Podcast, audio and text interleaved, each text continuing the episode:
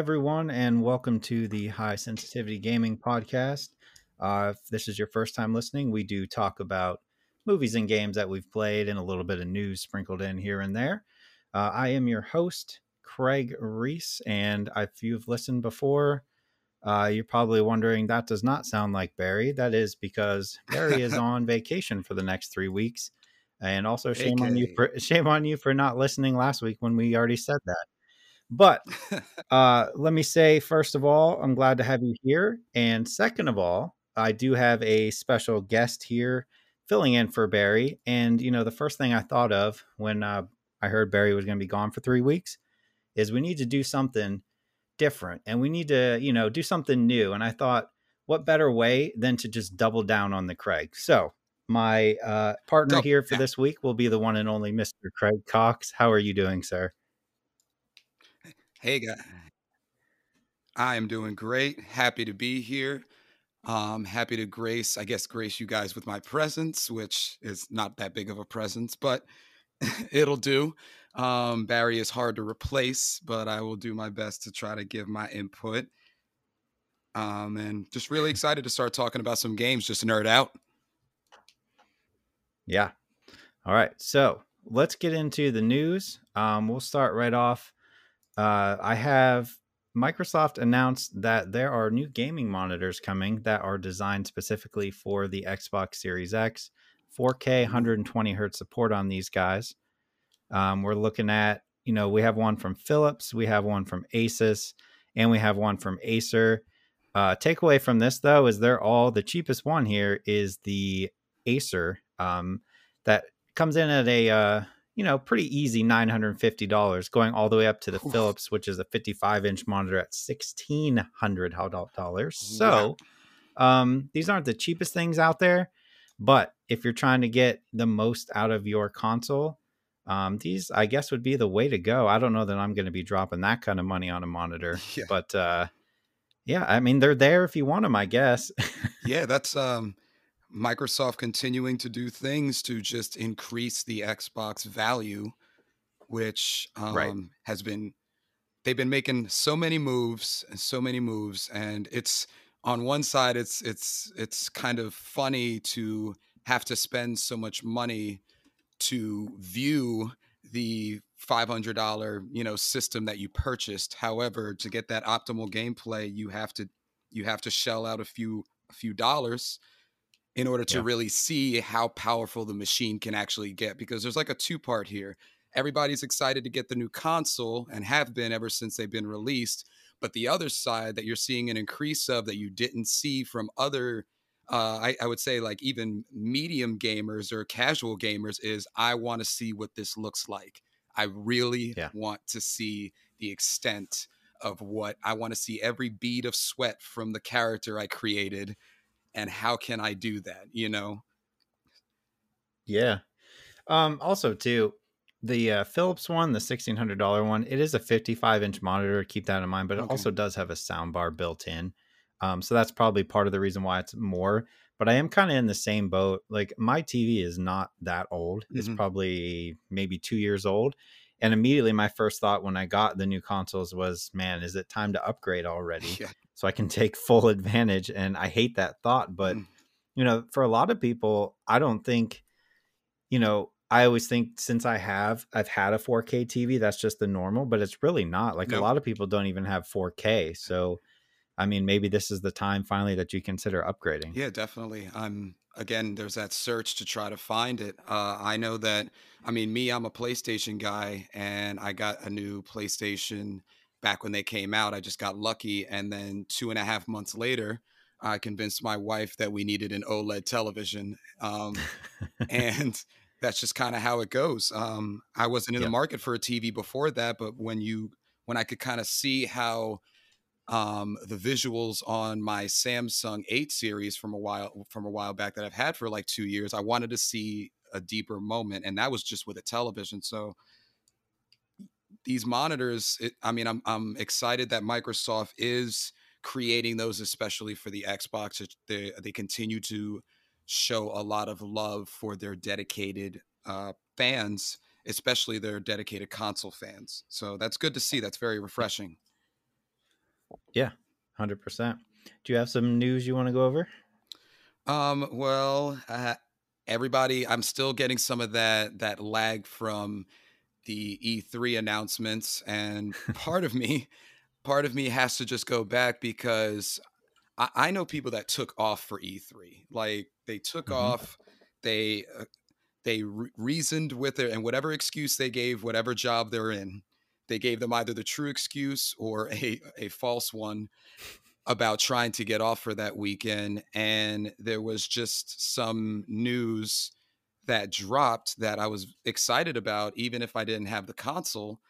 And there was some news that I was just kind of like, all right, you know, um, this this is the Super Bowl of of Mhm. platforms, and this is what you're going to drop. Certain companies fell flat, um, and certain companies blew us away as much as they could.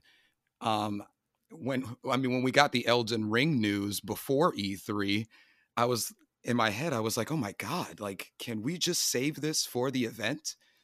You know, Uh, that's just, I know things leak and it's hard to um, prevent everything from leaking. I know it's even hard to, as a player, ask a company to not release anything themselves before a major event. However, I just wish that even small things like that that would have dropped in a grandiose 15 minute scale at the actual event so you can have i mean it's a four it's a four day event you know and Yeah.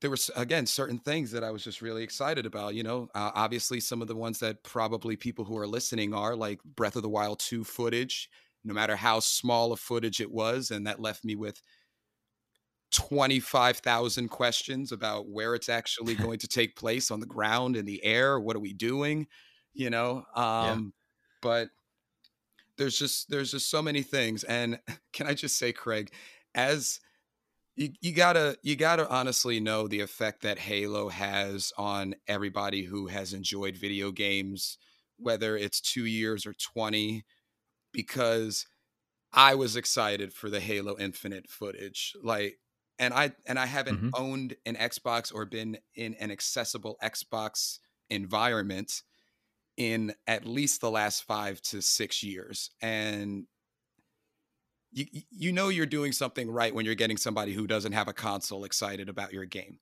You know, like they don't have your console. Yeah. To get excited about your game.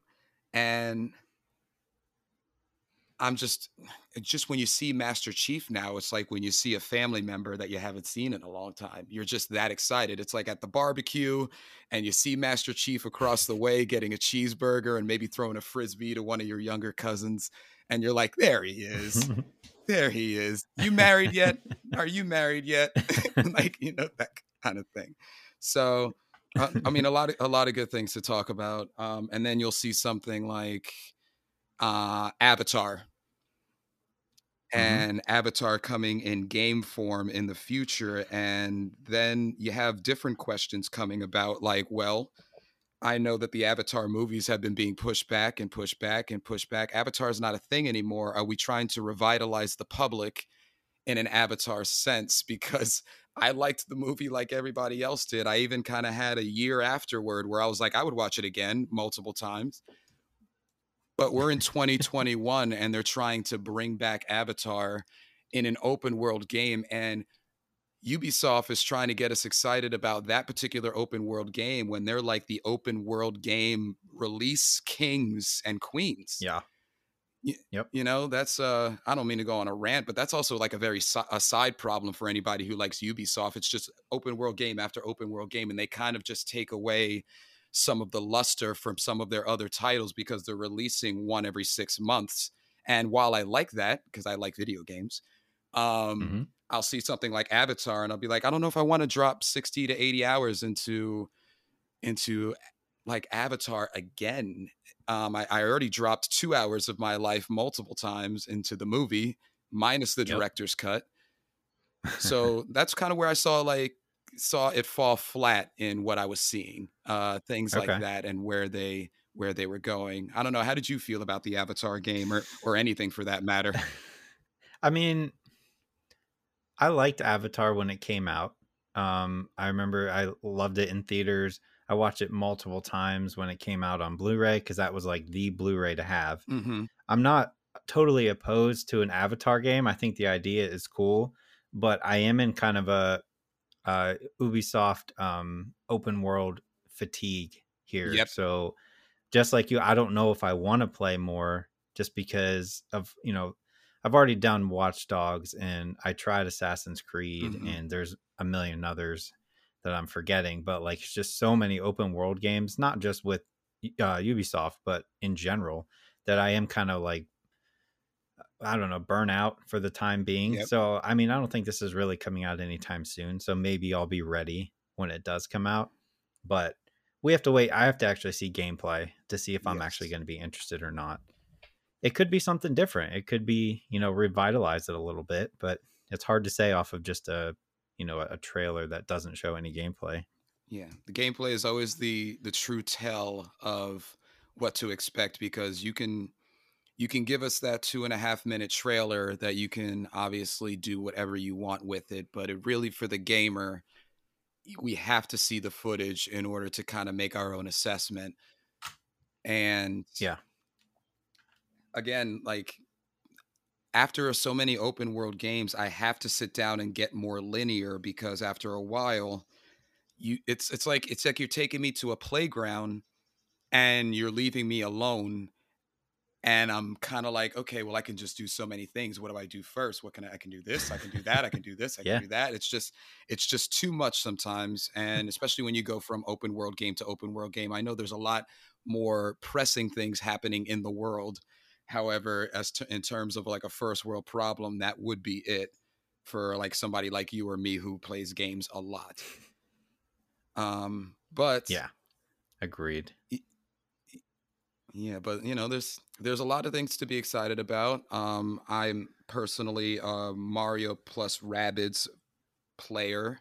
Um, I wouldn't say that I went as far as played the game two or three times, but it was nice to see that they do have a sequel coming where it looks like they are opening up new characters, a new world, and such like that. Because I- I years ago played XCOM 2. Um, that was my first in induction, I would say, into the XCOM series, and I had not played a game like that before, or at least in a while. And I really kind of enjoy that strategy and planning out the next move and such like that. So when they when they took uh, something like Mario and plus Rabbids, and they kind of created the Nintendo aspect, but XCOM 2, but a lot simpler or a lot easier or less demanding, less uh, unforgiving.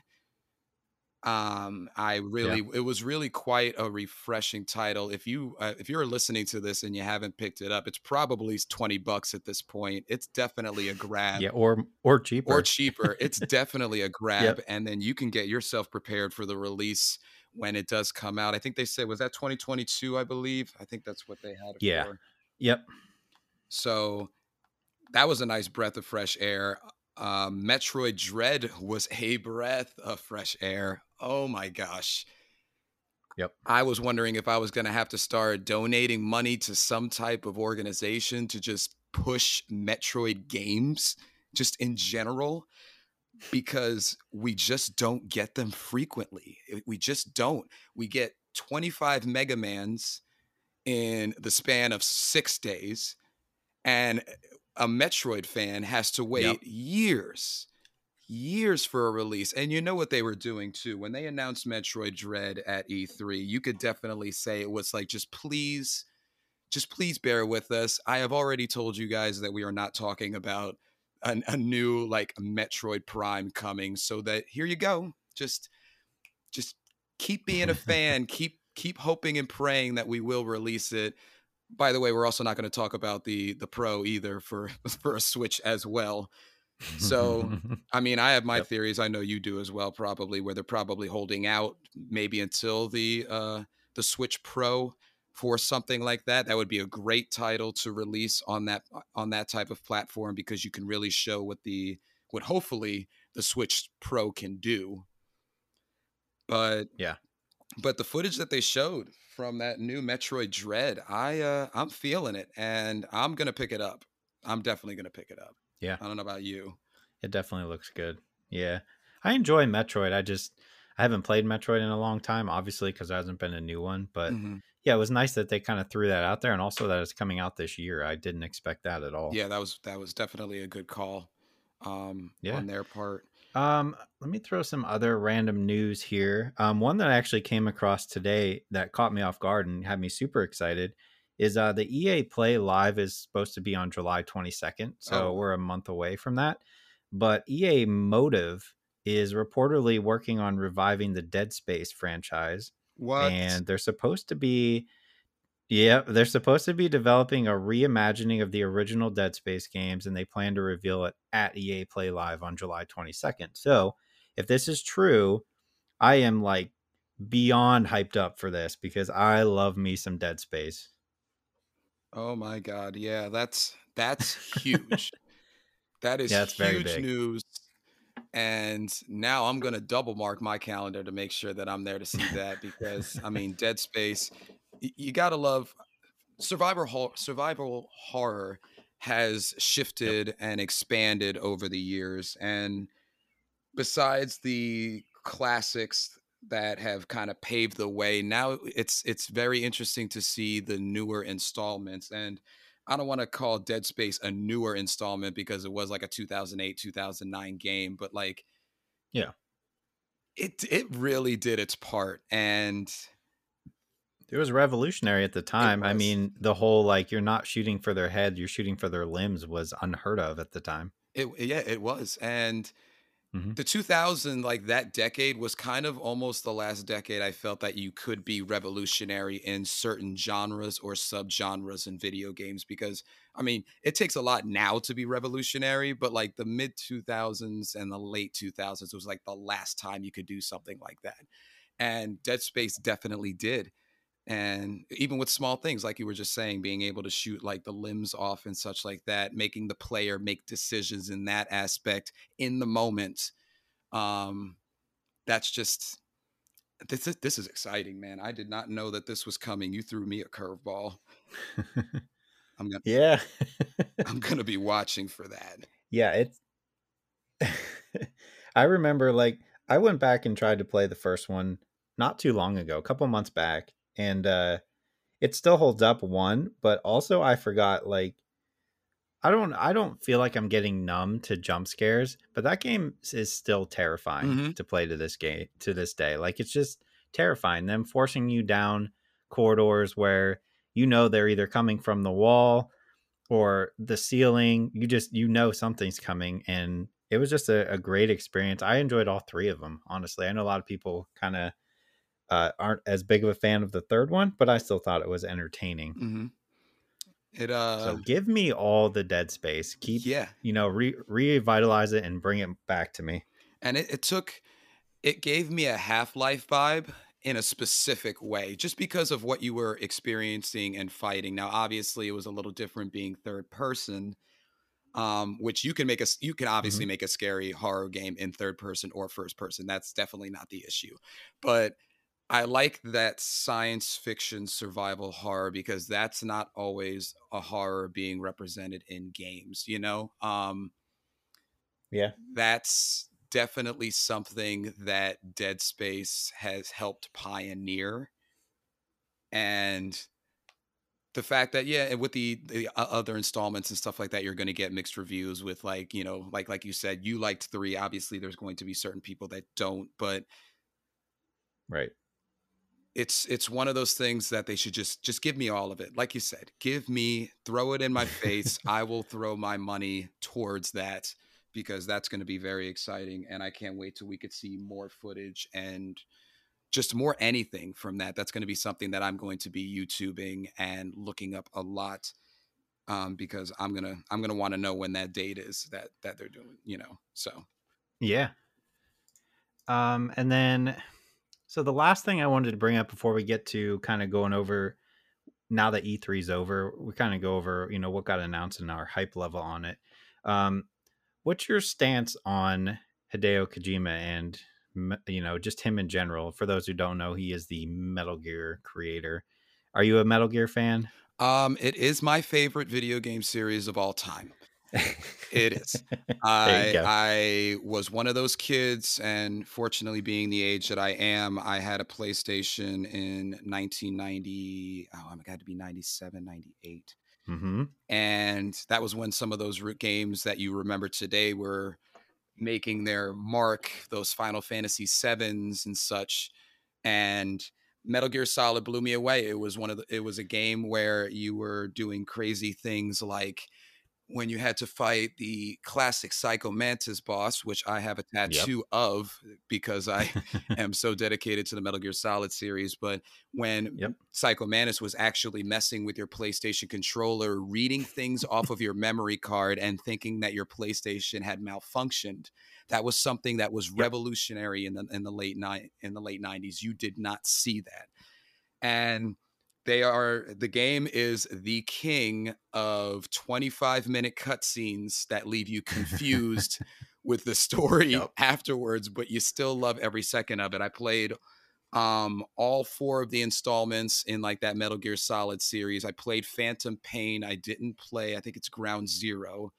I, I mm-hmm. missed that smaller installment, but I did play Phantom Pain, which uh, is upsetting because it's the last of the series under that Hideo Kojima command. I love right. I love the guy. Uh, unfortunately, I don't like some of the stories where I that I hear about of him as a man.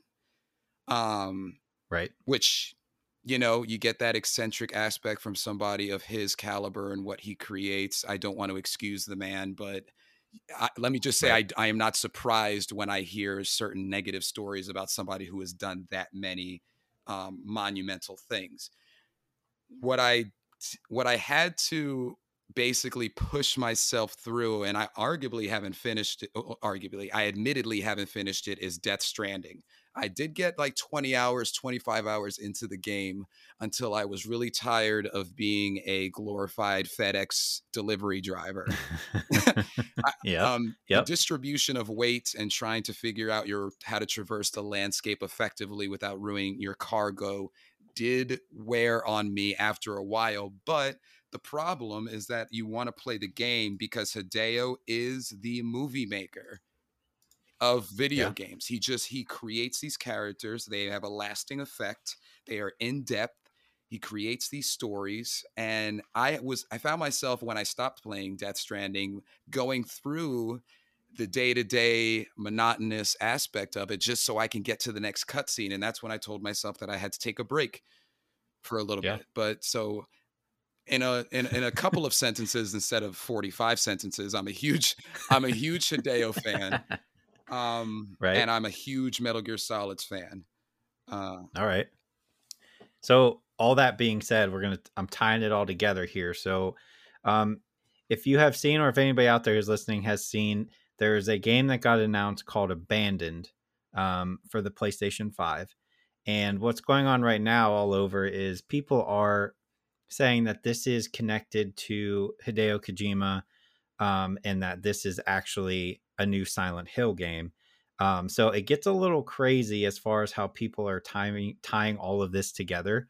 Uh, the game Abandoned is being made by a developer called Blue Box Game Studios, and they're they're a Dutch company. Um, but Hideo has done this in the past. He did this with Phantom Pain, where he came up with this, uh, not fake, but like another company. Um, and they announced Phantom Pain was what it was called at the time, but it ended up being a Metal Gear Solid game. So a lot of people are thinking that this is actually a Silent Hill game that's being called Abandoned right now. Um, so basically, it's a lot of conspiracy theory. So I'll just try to throw throw it out there, and people can make their own decisions here. Um, the Twitter account for Abandoned for Blue Box Studios uh, had put out a tweet that said, guess the name. And then they put abandoned equals first letter S, last letter L, um, which of course everybody's jumping to. Oh, that's Silent Hill mm. for sure. Um, so that one was probably the most, in my opinion, like if you're going for concrete evidence, I would feel like this would be a good way and they haven't answered what the actual answer is to that, but that seems kind of straightforward in my opinion. Mm-hmm. Um, but there's more stuff that gets tied in in the actual abandoned teaser. There's a point where, um, in the video where you see a P and a T, which would be PT, yes. which was the original Silent Hill back, you know, that that you can't even play anymore unless you have a PS4 that had it downloaded before they got rid of that. Um, but there's a lot of other things that you can kind of make your own assumptions and go down this rabbit hole if you really want to. Hideo Kojima himself had uh, put up a tweet with these two books that he said he was reading. One of them uh, had the word silent in it, and the other book had the word hill in it. Mm-hmm. So they're trying to tie that together. Um, let me see what else there was. There was like a lot of stuff that some of it I'm like, okay, maybe. Um, let me see real quick. Trying to find the good stuff and trying to weed out the stuff that is not so solid here. Of course. Yeah. uh let's see. There was issues with the actual like people were looking up the Blue Box developers uh PlayStation account and they found the PlayStation account and they're playing a game that was doesn't have a name because it's not released yet, but it has the logo was uh Pyramid Head from Silent Ooh. Hill. Um, so that was had another people. There's a lot of stuff, and I don't want to go like all into it. So you can literally Google this and you'll find it if you're interested in it. But uh, man, there's a lot of stuff that makes me think that this might be Hideo again doing this crazy way of getting promotion because he is the master of finding different ways to promote. PT was a genius way to it do was. it, and I was always so I was always so bummed that it didn't work out. I know. So maybe this is a Silent Hill maybe we're finally going to get that maybe we're not um, but this is the kind of stuff i love about gaming like that fun stuff that everybody's kind of digging into and trying to figure out on their own. So again if you're into it go check that out and you'll spend a good 30 minutes to an hour looking at all the stuff people are saying but a very interesting read. Oh yeah definitely and if it if it is oh my gosh it's gonna blow us all away because pt correct. Pt was an experience. It wasn't just a playable trailer. You know, it was right. It was an experience. It it was it redefined the creepy hallway in every single game. And you know what? I'm even I even see bits of it in small things like, you know, like Returnal or if you've played that game or if anybody's yep. played that game. Um just the reenactment of this going through the same the same hallway or the same area with a gradual decrease in the surrounding area or increasing threat in the surrounding area. If this is hideo saying that we're going to get some type of silent hill game oh my gosh. I don't know if we're ready for that. I think some people are going to put that on their facebook instead of the baby announcement that they have or the birthday mm-hmm. announcement. Like this is going to be something that's going to literally rock the foundation because Silent Hill again has its own mark on the history of games, and then Hideo has his mark. And when we saw that kind of combination happen, and then it get it, ta- it and then have it taken away from us, it was something yep. that was very discouraging to a lot of players. And Hideo is cryptic, and he does things like this where he will have a, like you said, the two books that he's reading currently. One has a title in silent something, and the other has Hill in the title. That's what he does. Yep. That's the thing he does. Yep. We all know he does it, but uh, I can't help like anybody else can without trying to like get a little bit deeper and see exactly what's going on there. And I hope we get something out of it. I really hope we get something concrete. Yeah. Yeah, I agree. I would love to play a new Silent Hill game. Barry's not here to defend himself, but if a Silent Hill game gets announced, he's 100% streaming that. Yes, he, he doesn't have a choice. Get Barry on the Silent Hill game. It, it, I, I don't know if you listeners had the opportunity to watch Barry play Resident Evil Village, but it was a treat.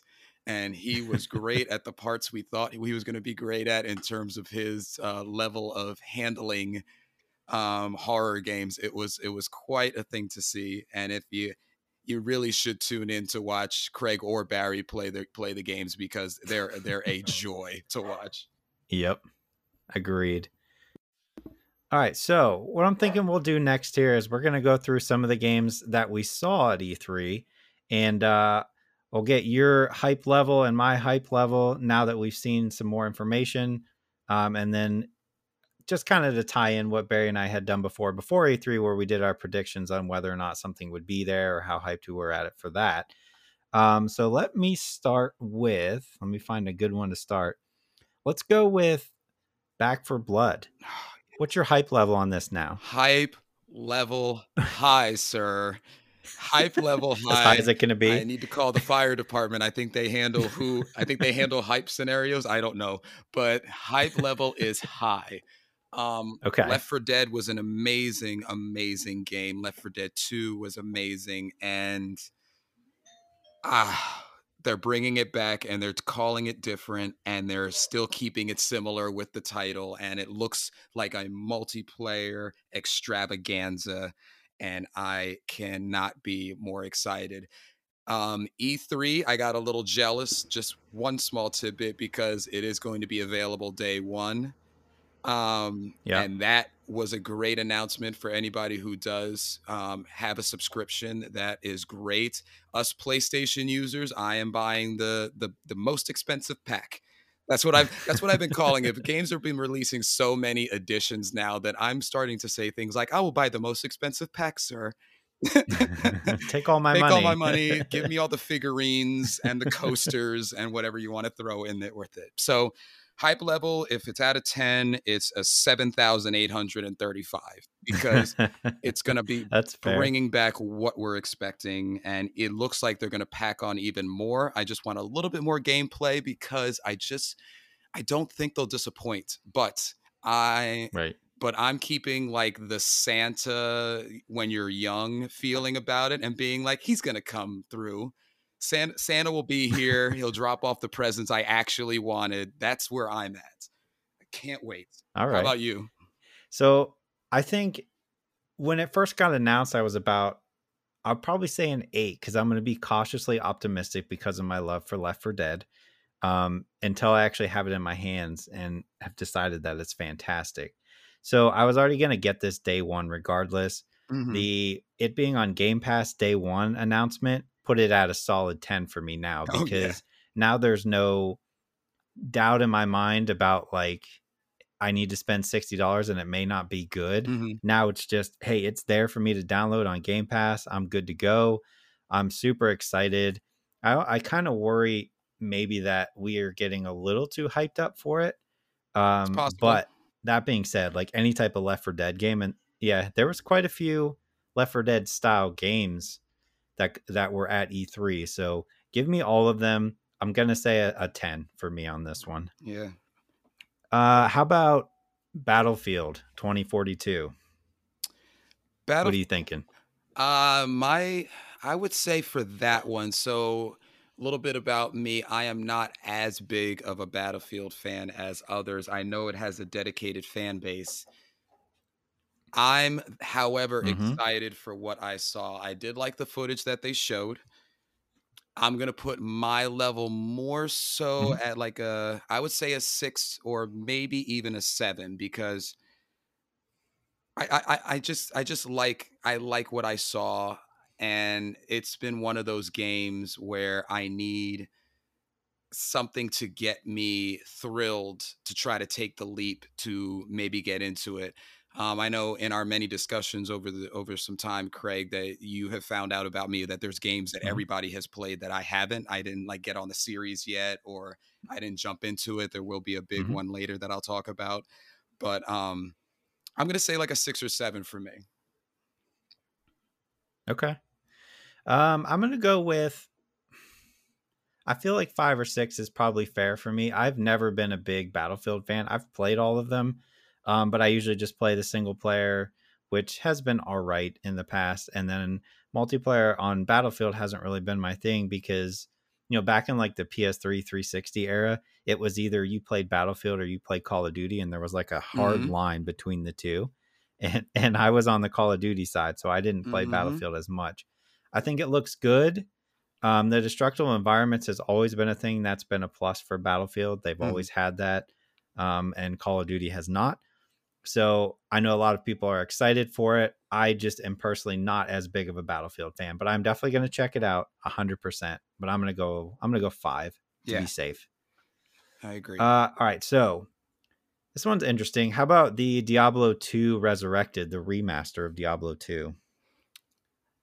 I ooh. I don't know if you're a Diablo fan or not. So I spent a lot of hours in my younger years playing Diablo and uh, Diablo 2 as well and yep. the word remastered is just so refreshing on certain games that you hear, and Yeah. I'm going to go heavily on it being for Diablo 2 because it's just it's just going to get kind of like that 2021 revamp in terms of how it looks and I am really excited because I don't know about you but I haven't touched Diablo in a long time. It's it's not for me it's not a game to just pick back up um in in like all of these years because there's just so many new games out that are taking your attention away. But I have I, I, I love the game. I was the guy that played five or six hours, decided he didn't like the Mhm. class he chose, and then re restarted the game as like a barbarian or ha- whatever. Just restarted the game Mhm. to try to dr- see a different level. I it's it's a classic, and I can't wait for it. I'm eight or nine on that. Eight or nine. Um, I'm gonna go nine definitely on Okay. Diablo two. Okay. Diablo 2, I remember playing Diablo 1 on the PlayStation 1 um, way back in the day. Diablo 2 was one where I really jumped into Diablo. So I'm in a solid 9 on this one, maybe even a 10. I love Diablo 3. Um, Diablo 2, I've already been texting like my friends that I used to play Diablo 2 with and be Mhm. like, all right, we got to get back on this. It's time to start it up again. Yeah. So it's, I, you know what, I'm going to go 10 because I'm super pumped to play through Diablo 2 again. I'm really excited for Diablo 4, but yes. for the time being, Diablo 2 will be enough, I think, to get me by. Let's do uh how about Dying Light 2? Oh, uh, this one, this one's actually a pretty recent one for me. So my wife and I actually, when we saw Dying Light 2 announced, we decided that we wanted to play Dying Light together to see Okay. and you know, it's one of those like where you know when you play a game to see what all the hype's about, but like you're not skeptical. You know the hype is there for a reason. So you're like excited too. You know, you're not like, oh, what's all this Yeah. fuss about? I'm gonna give this a shot and see. We were like, no, let's see what all the fuss is about. We can't wait.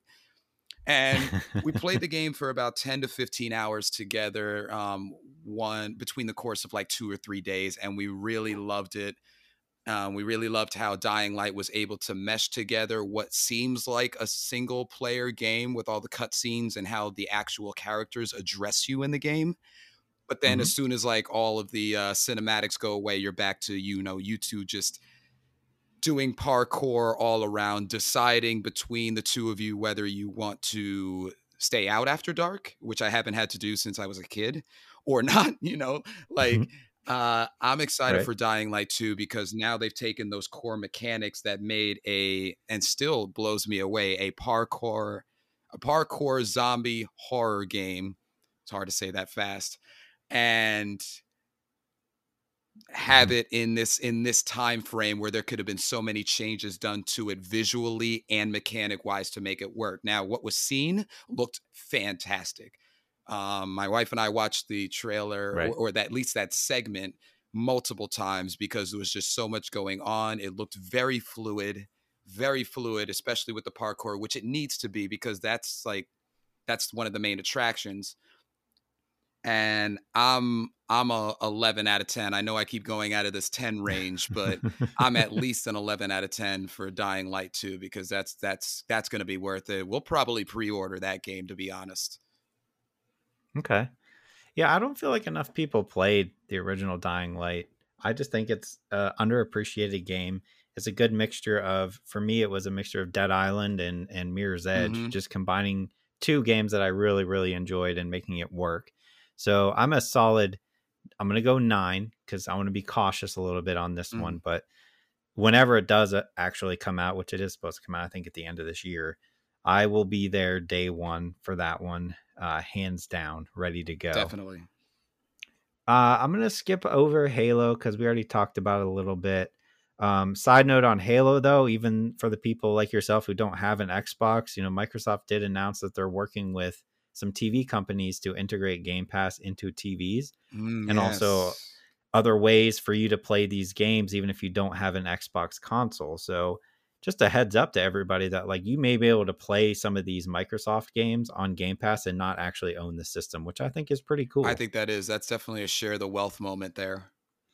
Yeah. Uh all right. Go through here. There's so many games that got announced, but a lot of them are kind of um not I get not terrible, but like not worth mentioning here. Yeah. Uh, let's do Breath of the Wild too. Uh, really, really, really, really excited. Um, I uh, Breath of the Wild for a long time in the beginning years of the Switch was the reason to own a Switch. There's Mhm. a lot of reasons now to have one, definitely, but for a long time, I was laughing. I think maybe like two years into the Switch's lifetime because Breath of the Wild was still the normal price. Now Nintendo doesn't like to discount their games too much. They're they're they're bread and butter games, but Yep. Breath of the Wild was the reason to have a Switch for a long time. There was, um, it was, it's still to date for me is one of the best showings in a visual aspect that on the Switch. It, the colors and how they made that world pop. I am a big fan of how they were able to kind of pull that together because uh, not many games look still look as beautiful as Breath of the Wild did on the Switch. And Yeah. I know that they've been teasing. We had the trailer, I think it was like a maybe a year and a half or 2 years ago where they were just showing kind of like that that um Ganondorf rising from the ashes kind of thing. Um Yep. and it kind of kind of got a little creepy. I was wasn't sure if they were going to make it a little bit creepy at certain parts in the game, but that was just like a, you know, a 2-minute trailer. But to see some actual footage and to see kind of these land masses in the sky and are we going to traverse them i thought we were just going to be using the hand glider for it but then they showed some new powers some new um, things that you're going to be able to incorporate to possibly help you traverse the world as well as fight enemies you saw some footage of link on the ground you just saw some a little bit of like just a little bit of battling not not much but it wasn't a long uh display that they made but it was enough to get people like me or anybody who had who's pumped 100 to 150 hours into breath of the wild uh excited and i cannot wait um i i know we're going to have to and i know that every day is a struggle for anybody who did enjoy breath of the wild but we'll just you know Mhm. there's there's probably some groups out there that you can call there's probably some a lot of support if you need somebody to help you day by day to get through your breath of the wild ro- woes you probably you know i i i can't wait for it Yeah. to come out i can't wait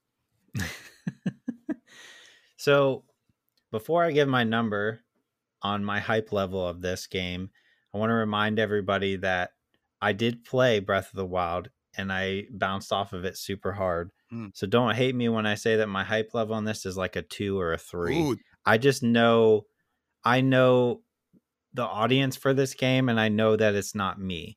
I'm still going to try it. Um, but I've never been a Zelda fan. So I try every single one when it comes out and I've, you know, I just don't get through them. I think the only Zelda game I've beaten is Legend of Zelda on NES. okay So I just know it's not for me. So I, I don't, I'm not saying it's a bad game. I know they're great games. It's just something that I've never been able to get into. Mhm. So, you know, a solid probably two or three for me. I'm hope I hope I'm wrong. Like I still think that I need to go back and give Breath of the Wild another another shot, um, just to see if I actually do not like it or if I just need to invest the time into it. I'm not sure, but for the amount of people, was like 99% of the gaming population loves this game. yeah Um, it's definitely just me. So I I know it is. yeah there's definitely people like it's not just you like i i definitely know people that are just not fans of the legend of zelda and it's okay like you know Yeah. um Yeah. i was uh i heard somebody because i have you know obviously you and i we have a lot of gamer friends when you play games you have gamer friends and i and Mhm. i was hearing one of my friends kind of bashing the other for not really being into the zelda series and we need to remember that it's not everything is for everyone you know um Yeah. Yeah. and it's and while there is a huge zelda fan base there's going to be people that just don't play them that just happens you know Yeah. but Yeah. eh, Agreed. but I'm, I'm happy that your your your numbers even two because I know some Zel- I, I know some non Zelda fans that are just like ugh I know we were all waiting for this announcement I don't even care and their their their number would be zero so I'm I'm happy to get a two out of Yeah. you All right, so I those are like the main ones that I was thinking of. I know there's a lot that I didn't mention, but those are the main ones that I wanted to bring up. So I'm gonna move over to games we've played. Um, I have a couple. Uh, how about you? What have you been playing? Uh, so a lot of things came out in the last month and a half. I yeah, I haven't. What makes me sad is I haven't been able to finish as many games as I want, but I have a lot of games that I've pumped 20, at least 20 to 30 hours in, and a couple I finished. okay. Uh, so I have a couple I could definitely talk about. Uh, why don't you? Why don't Okay. you start with one? All right, so I know you played Ratchet and Clank, right? Uh, so I haven't. I've played definitely the other ones. Actually, Ratchet and Clank, Okay. uh, Rift Apart. I haven't had a chance to play. It's in my home, but I haven't Okay. played it yet. Okay. I know you I know you had purchased it. I didn't know if you had played it yet. Um I'm going to start with Ratchet and Clank Rift Apart.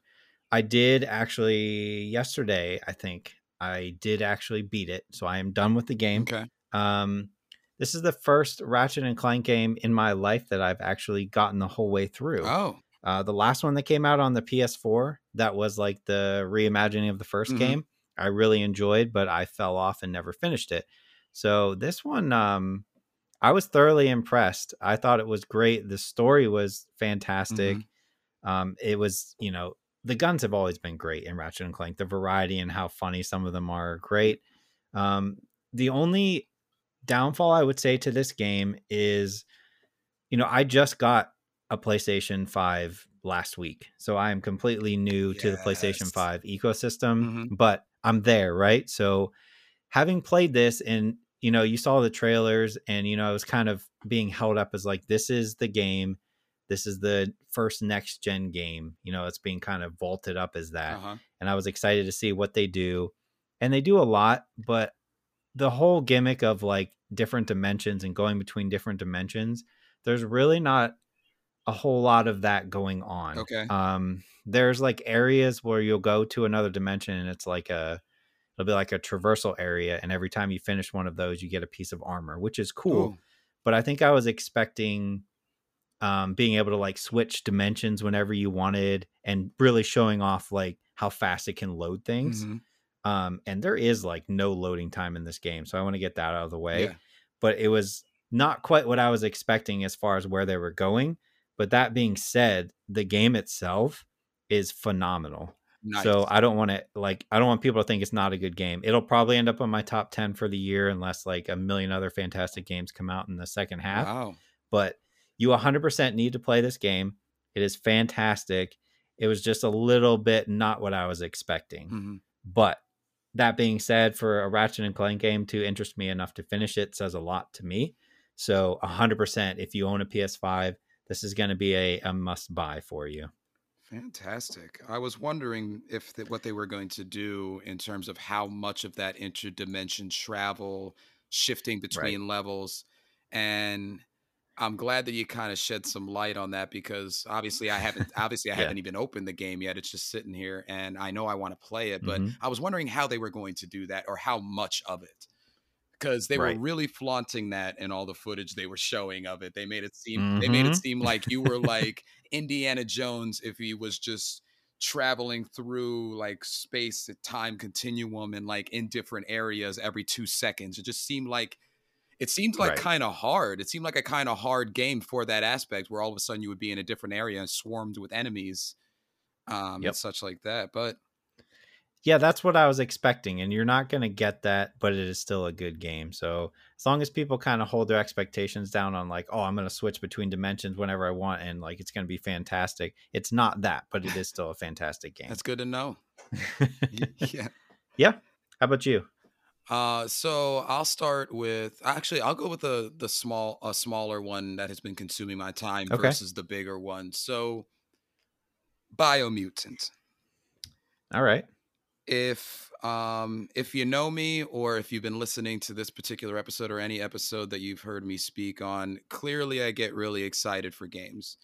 And I have Mhm. like a childlike wonder that kind of pushes past the reasoning uh or the the the logical aspect of being excited for a game. So I was one of the people that actually pre-ordered Biomutant. I was I was really excited. They told me in those trailers and every all the footage I saw that we were going to get a cute furry animal that we can spend a good 15 minutes creating and we could choose a class and then we have this nice furry fur baby that is either swings a sword shoots a bunch of guns becomes a Psi-Freak or whatever and yeah i'm gonna be honest like 15 to 20 hours into it it it kind of delivers now it's not a bad game it's not a bad game at all but mm-hmm. there is a level of repetitiveness to the game and a lack of things that you would expect in terms of that like enemy variety it turns out that the starting class that you choose at the beginning of the game kind of really doesn't limit you most of the abilities that are in other classes are available to you it's just that if you start off with a certain one you maybe get one or two abilities that Okay. no other class can use. But then other than that, it's like it, it just kind of changes your starting stats. But you can change your stats throughout the game, like most RPG related uh, games or open world games in that manner. What Biomutant does right is makes is makes itself unique. The world is a very cute world um there's small things that happen in the game for example like if you find a new warp point or a new fast travel point your animal pees on that point and it's like it's like telling you oh hey like this don't forget this is a game about cute animals so like so like the animal pees on the fast travel point and i haven't gotten tired of that animation yet i still chuckle but i'm also like five at heart you know uh, five years old at heart so what it does right, it does in that aspect. Now there is a narrator. The narrator narrates not only the characters and what they're saying, like he kind of like paraphrases what they're saying, but he also narrates the entire game and what's going on. So like certain people I know don't like this game because it's the same person talking the whole time. So that doesn't bother Mhm. me but where but where it's good is the open world aspect is nice the battling is fine it's very good if you're trying to get up close and do melee uh, or gunslinging i started as a Psi-Freak and the Psi-Freak has powers they're they're cool that's it like they're just they're cool i'm not not enough to you know call mom and tell her how cool your new mutant powers are. So it's it's a game that can it can retain your interest it it it can but i know that there is a reason to not like the game as well. So i'm not running to, out to tell everybody to buy this game because i bought it because i had faith. I found out that the studio that or the the development team that created this was of 20 people. So when i Mhm. found that out i was like you know what? Rain or shine if this game is good fine. If not my excuse is 20 people had to do this. So yeah. and i've actually made an excuse talking to friends on behalf of biomutant as that being my main argument. So right now not having finished the game i do give it a six or seven. Uh, there's like certain Okay. there's certain parts where like there was like a i fought a couple of enemies and that that battle was actually harder than the first boss i beat you know? It's just i don't know. It's there's inconsistencies. What i will tell people at home is that they did release a patch fixing some of the issues that people were were complaining about mainly the difficulty because if you play games even moderately this is not a hard game. It's not. It's not going to really challenge you. That's what i will say. So they added a like a higher difficulty to kind of help people like actually get through the game without yawning. Um, but if you want a game, here's what I will tell you. Final thing: if you do want a game that keeps you just having a, a, a good time at the moment, it's mindless. You don't have to care about the characters. It, you won't. I promise you, you will not care about the characters. Um, and you just want something to play really quickly for like a half hour or an hour before you have to go to work, or if you came back home after a long day and you don't want to think too hard, get it get it, play it as you will, play it for an hour or two, wait two weeks. That's what I'll tell people. But for me, I have enjoyed it as I played it. But the next game that I will mention um, when we get back to when we're when we're talking about games, the next game is the reason why I'm not playing Biomutant, the one that I would talk about. And I'll So, but why don't you tell me another one you're playing? Um, so the other one that I played again on the uh brand new PS5, I got to catch up. Uh, I started Returnal. Yes. Um, I played about, I'd say about two hours. Um, I got to the very first, like the first boss, if you will, and and then I died last night, and I was at the point where I was like, it's too late for me to make another run. I'm just going to call it here, even though I want to keep playing. Um, I will say that the game definitely does not hold your hand, right? No. It definitely throws a lot at you when you first start, and you're like, you're like, I have no idea what any of this stuff is. I keep scanning things, and it's telling me what it does, Mhm. but I have no idea what it's doing. Um, but I can tell that like the more I play it, the more I'm gonna understand.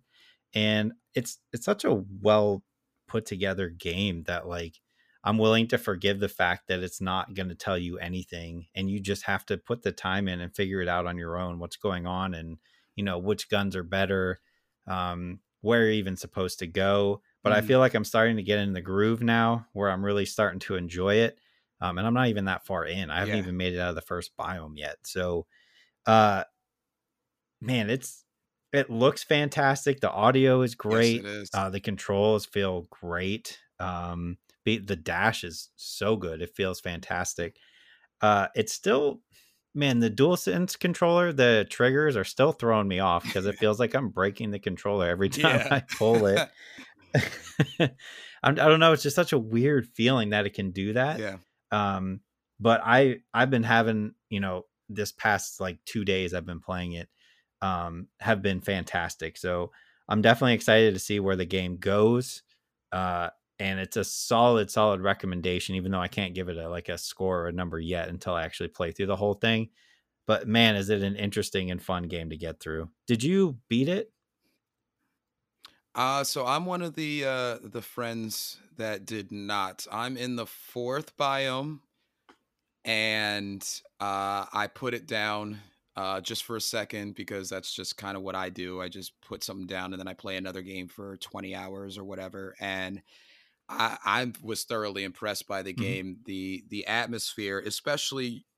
And I'll tell you this: you're gonna come to really love the first biome's layout and specifically because eventually in the game it feels like home because you always start there when you die you know for for the for the Mm-hmm. and and i um i just like the visuals i like that forest nature um you're right the dash is very smooth it you Yeah. get that rewarding feeling when you use it to dodge like an enemy's attacks or a projectile or whatever like you really get that sense like yes like and and you're right it doesn't hold your hand it does not hold your hand they don't tell you anything and they just say go out into the world and you'll figure it out and it's kind of funny because the trial and error is figuring figuring it out through dying you know it's Yep. uh it's like your tom cruise and what was that movie edge of edge of, tom- edge of tomorrow yeah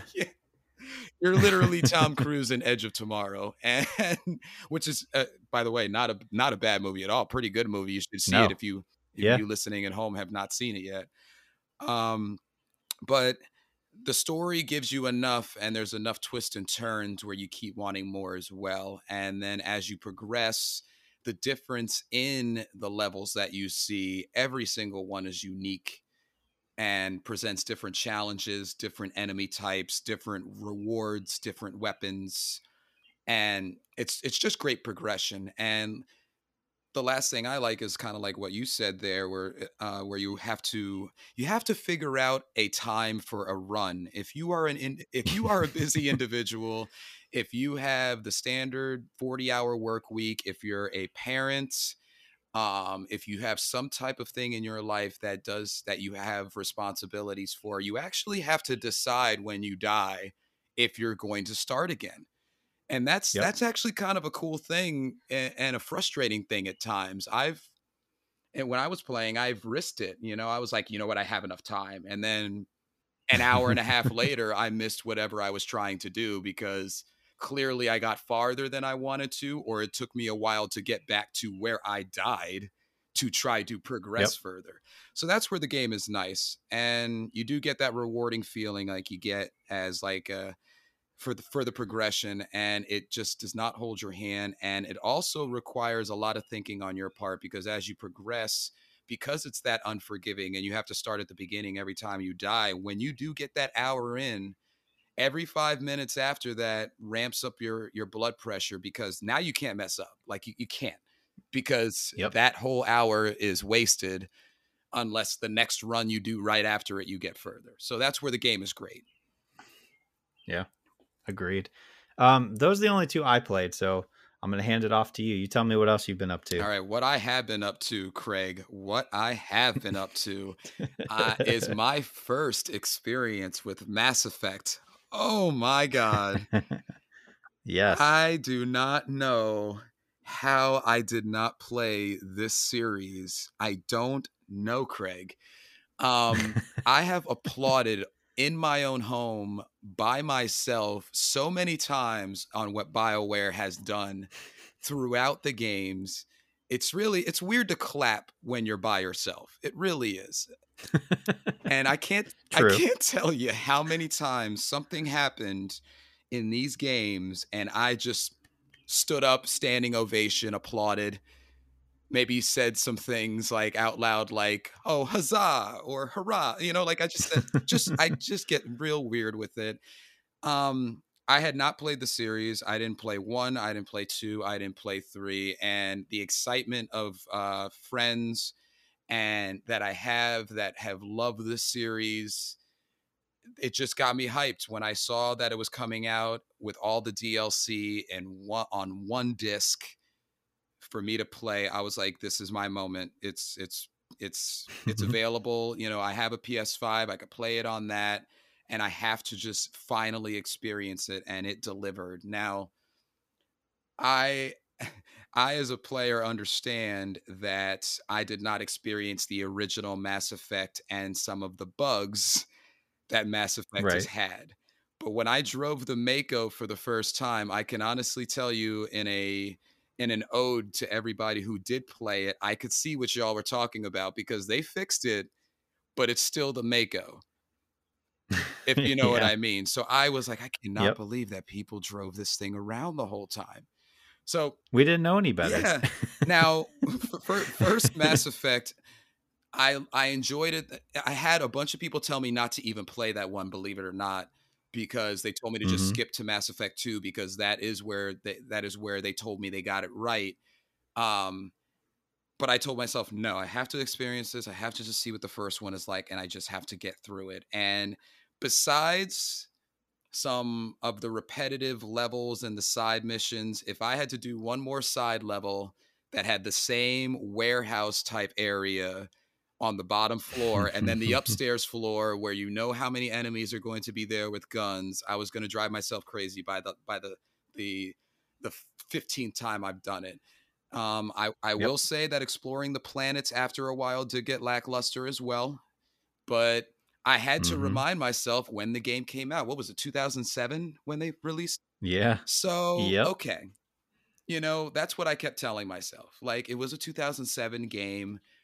It, it, that's when it came out. It's obviously remastered the most of the three. It's going to be fine. But God, the story, Craig, Yeah. and the characters took me by surprise. I was told I was going to love the characters. I was told to look out without them reve- without my friends revealing anything. Something they I was told who I was supposed to hate, who I was probably going to love, who was a fan favorite throughout the series, da da da da da. And boy, did that not disappoint. I still had a complete 100% sincere effect. The Garruses and Liara's. Oh my gosh. It's just, I felt for all of those characters. Wrex, everybody in Mhm. that beginning, I wanted to make sure, I wanted to hug them, first of all. And then I wanted them to never die. And I wanted that game to never be over. And that's what BioWare did. It, it, it like correctly. They, you're you're attached to them. You love them. You love them Yep. or you love to hate them. And you wanted the series to progress so you could see more in depth with who they are. So got through that game. Mass Effect holy ending, uh Sovereign, the reveal of Sovereign, and exactly not to ruin for anybody who is playing, but what the Sovereign reveal is what I'll just say. Yeah. And the final boss and the lasting effects of everything you did and the short outro of the game, bam, done. Almost cried a couple of times, bam. Mass Effect 2, oh my God. And this is a good oh my God. Um, Yeah. Rachel, who was on this uh, podcast in order to discuss Cyberpunk in her played it 40,000 times way, which shout out Rachel, we love you. Um, Yeah. she said it best when I was when she was getting me prepped for it as a, as a Mass Effect player. She said it's basically Ocean's 11 in a video game and she did not sell it short. Mass Effect 2, you could tell immediately the updates on the Normandy and what they did to try to fix some of the Citadel issues because I don't know about y'all who did play Mass Effect, but the Citadel got pretty old quickly in terms of moving. Um, Yeah, it's It's awful. awful. I knew every time I Yep. flew back there that I was going to spend at least an hour there yep. with like actual 10 minutes of dialogue and the rest just walking or traveling to where I needed to go in the Citadel. Um, but the updates uh, subsidizing the Citadel map, subsidizing and making it uh, the Normandy and the points of interest on the Normandy, and that immediately blew me away in the first hour. And then when I started collecting characters for the game's plot, it became so exciting to see who was I going to get because they all had code names. So you know you got to get the Mhm. overlord or you got to get the assassin or whatever and you were like which one is it? And then what did BioWare do? They brought back old characters from the first one.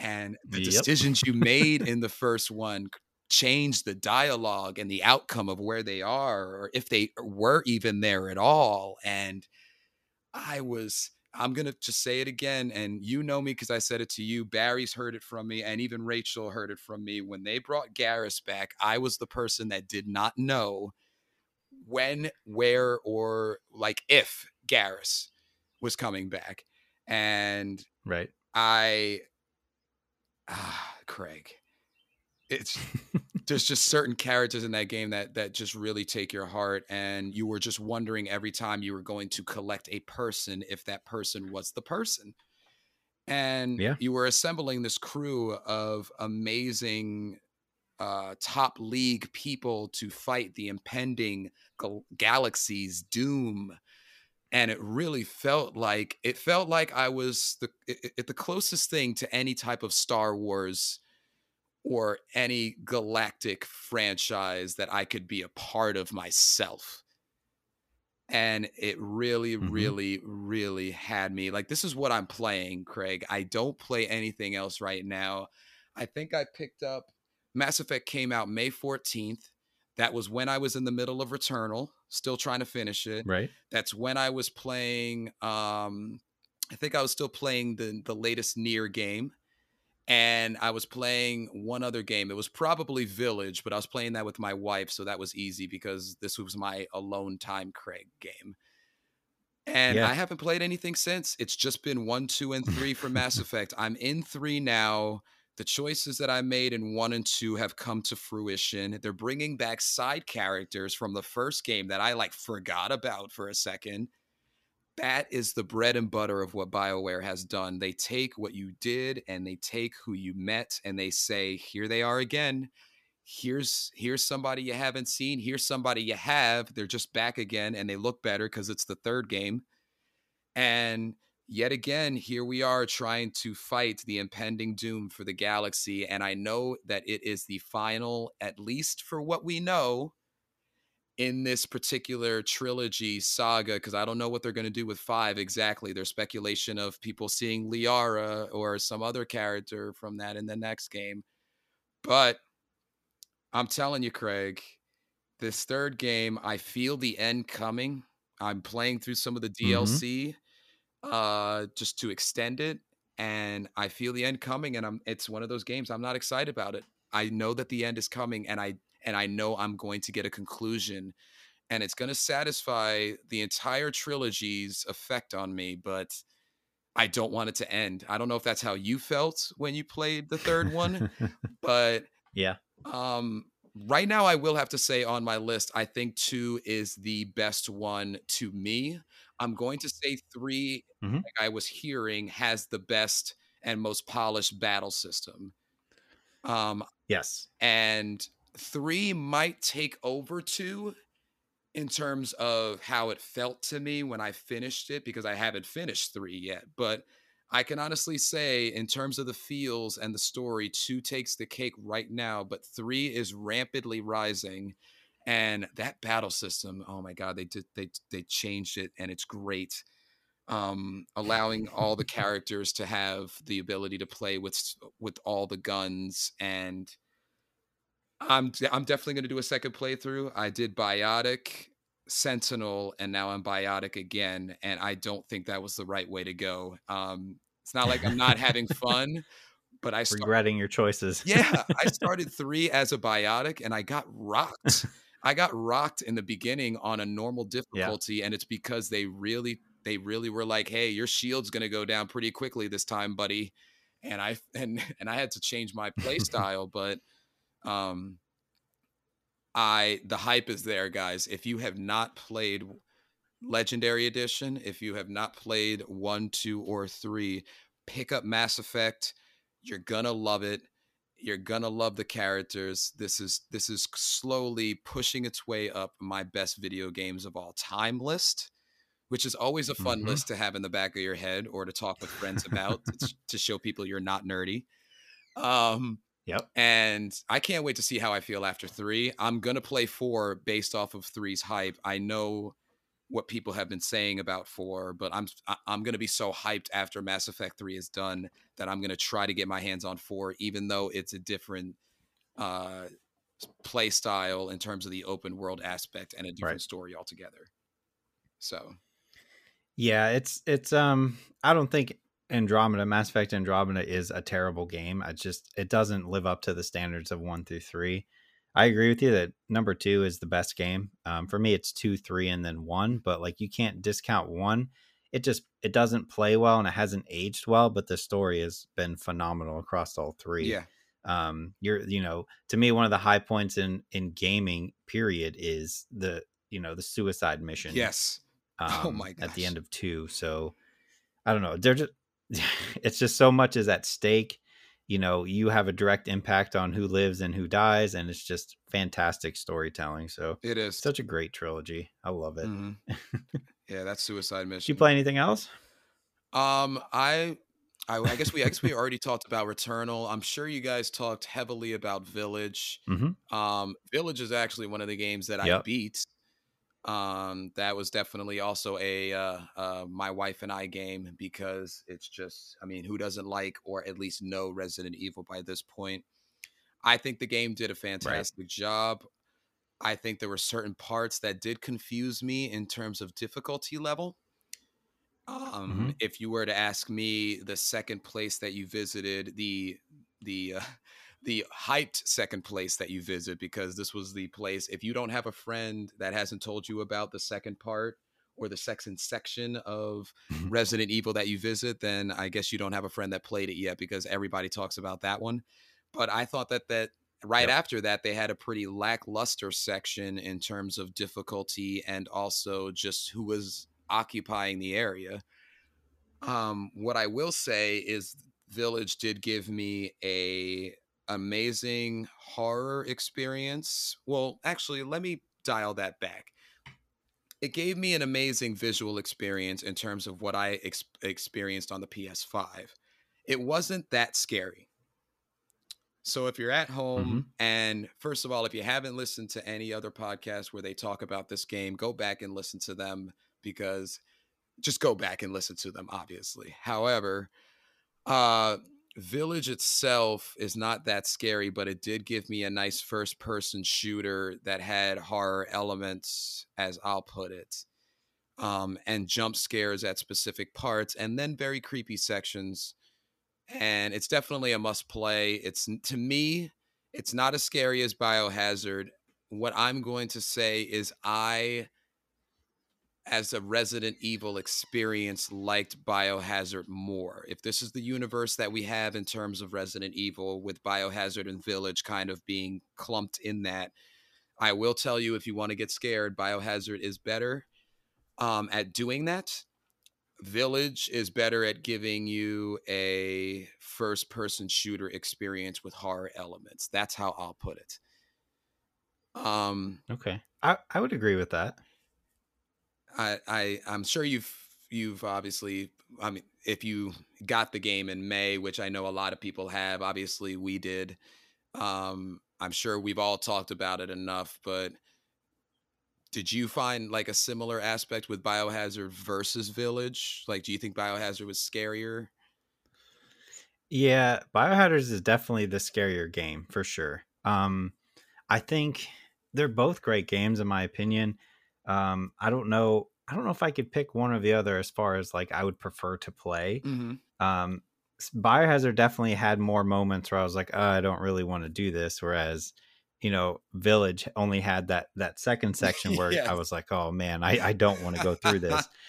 yeah. So there was more of those in in Biohazard, but I think as a whole, I enjoyed them both pretty equally. I really liked the story in in uh, Village a lot and the story in, in Biohazard is good. So mm-hmm. I can't. They're like they're like having two kids. You can't pick a favorite. There so you go. I I just have to leave them as equal footing, I guess. Yeah. Uh, one does have strengths over the other. Um, I can't wait to see based off of what Village left with us, what they do with a ninth installment.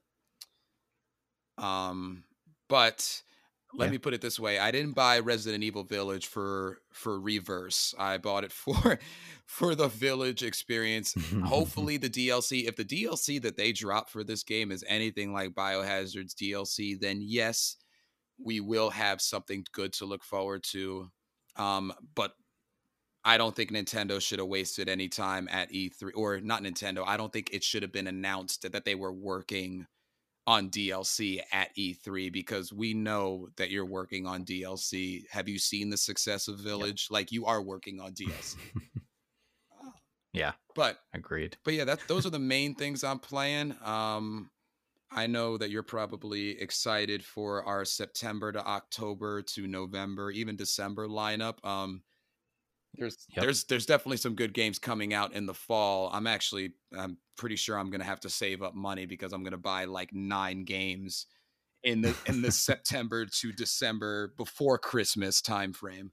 So uh, what I'm trying to do is just finish yep. games right now so I can just get them out off the docket and move on to the next one. Cool.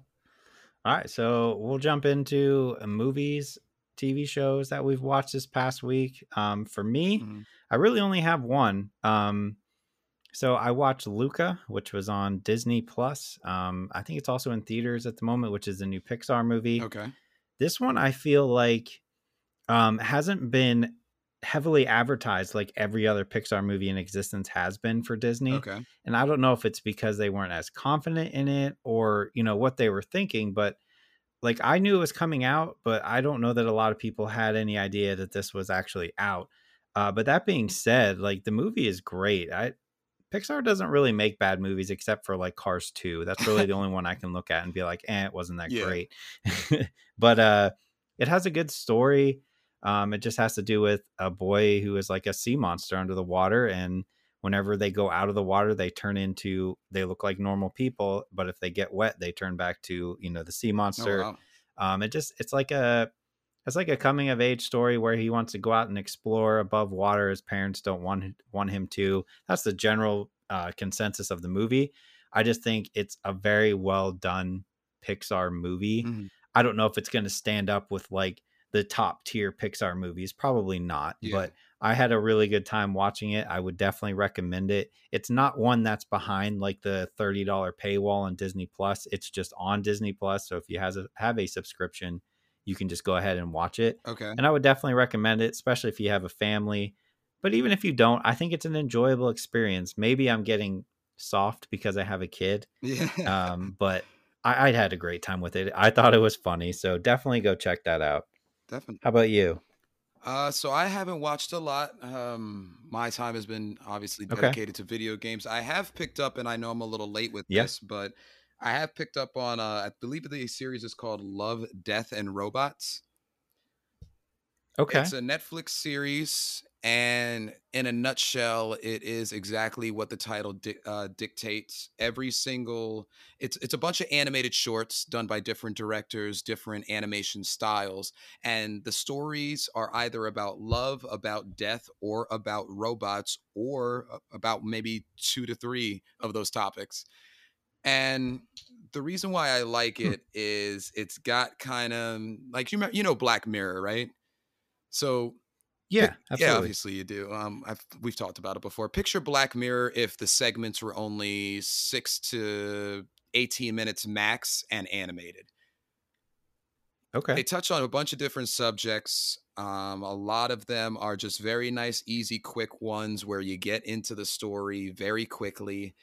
Um, the first one I watched was about like a futuristic world uh, where we just we had our cities and towns like we normally do, but and it follows the aspect of all robots are doing everything for us and this woman has this vacuum cleaning robot that just happens to malfunction to the point where it tries to kill her in her own home and despite Okay. and despite the uh how that description sounds it's comedic in multiple points of the story because she's on the phone with customer service trying to fix this robot while the robot is trying to kill her and you know she's like hiding behind her kitchen counter and the customer service is being like any type of customer service you call where they're like if your robot is trying to kill you press 5 you know like that kind of thing and it's it's it's literally craig it's like an 8 minute segment and it is and and that's just one of the many. There's two seasons.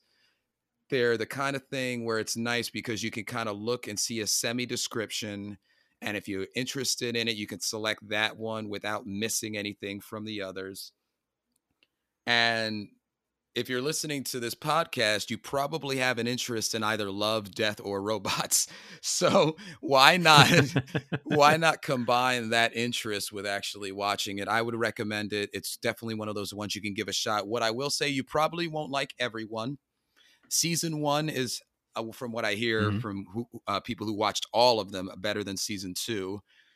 But there's everything from a Dracula based one to there's a really cool one where last one I'll describe where there is it's during World War mm-hmm. II and is it during World War II? It might have been after World War II, but the Russians have been trying to find a way to summon demonic beings to fight against their enemies and it backfires on them. So the whole episode is about a Russian army group trying to survive summoned demons that are attacking them and it's and it's their fault because they tried to summon those very demons and it got out of control. It's like stuff like that. So like if you have that kind of brain that you're interested in and again if you're into video games or if you're listening to this podcast because you are into video games or movies, you probably have some of that in your psyche because of how many games have that aspect or how many movies or te- television shows have it. So I, I would definitely recommend it. Okay. Cool. All right. Uh, anything else before we wrap it up here? Uh, I think I have gotten my uh my game ranting out. It's just so easy to just talk for an All right. hour about video games and movies. It's just I can't believe it. It, it really is. Yeah. All right. Well, um, thanks for listening, everybody. Uh, if you want to get a hold of us, we are on Facebook, Instagram. We have a website. We're on Twitter. We're on Twitch. We're everywhere. We're too many places, but you can find us pretty much anywhere.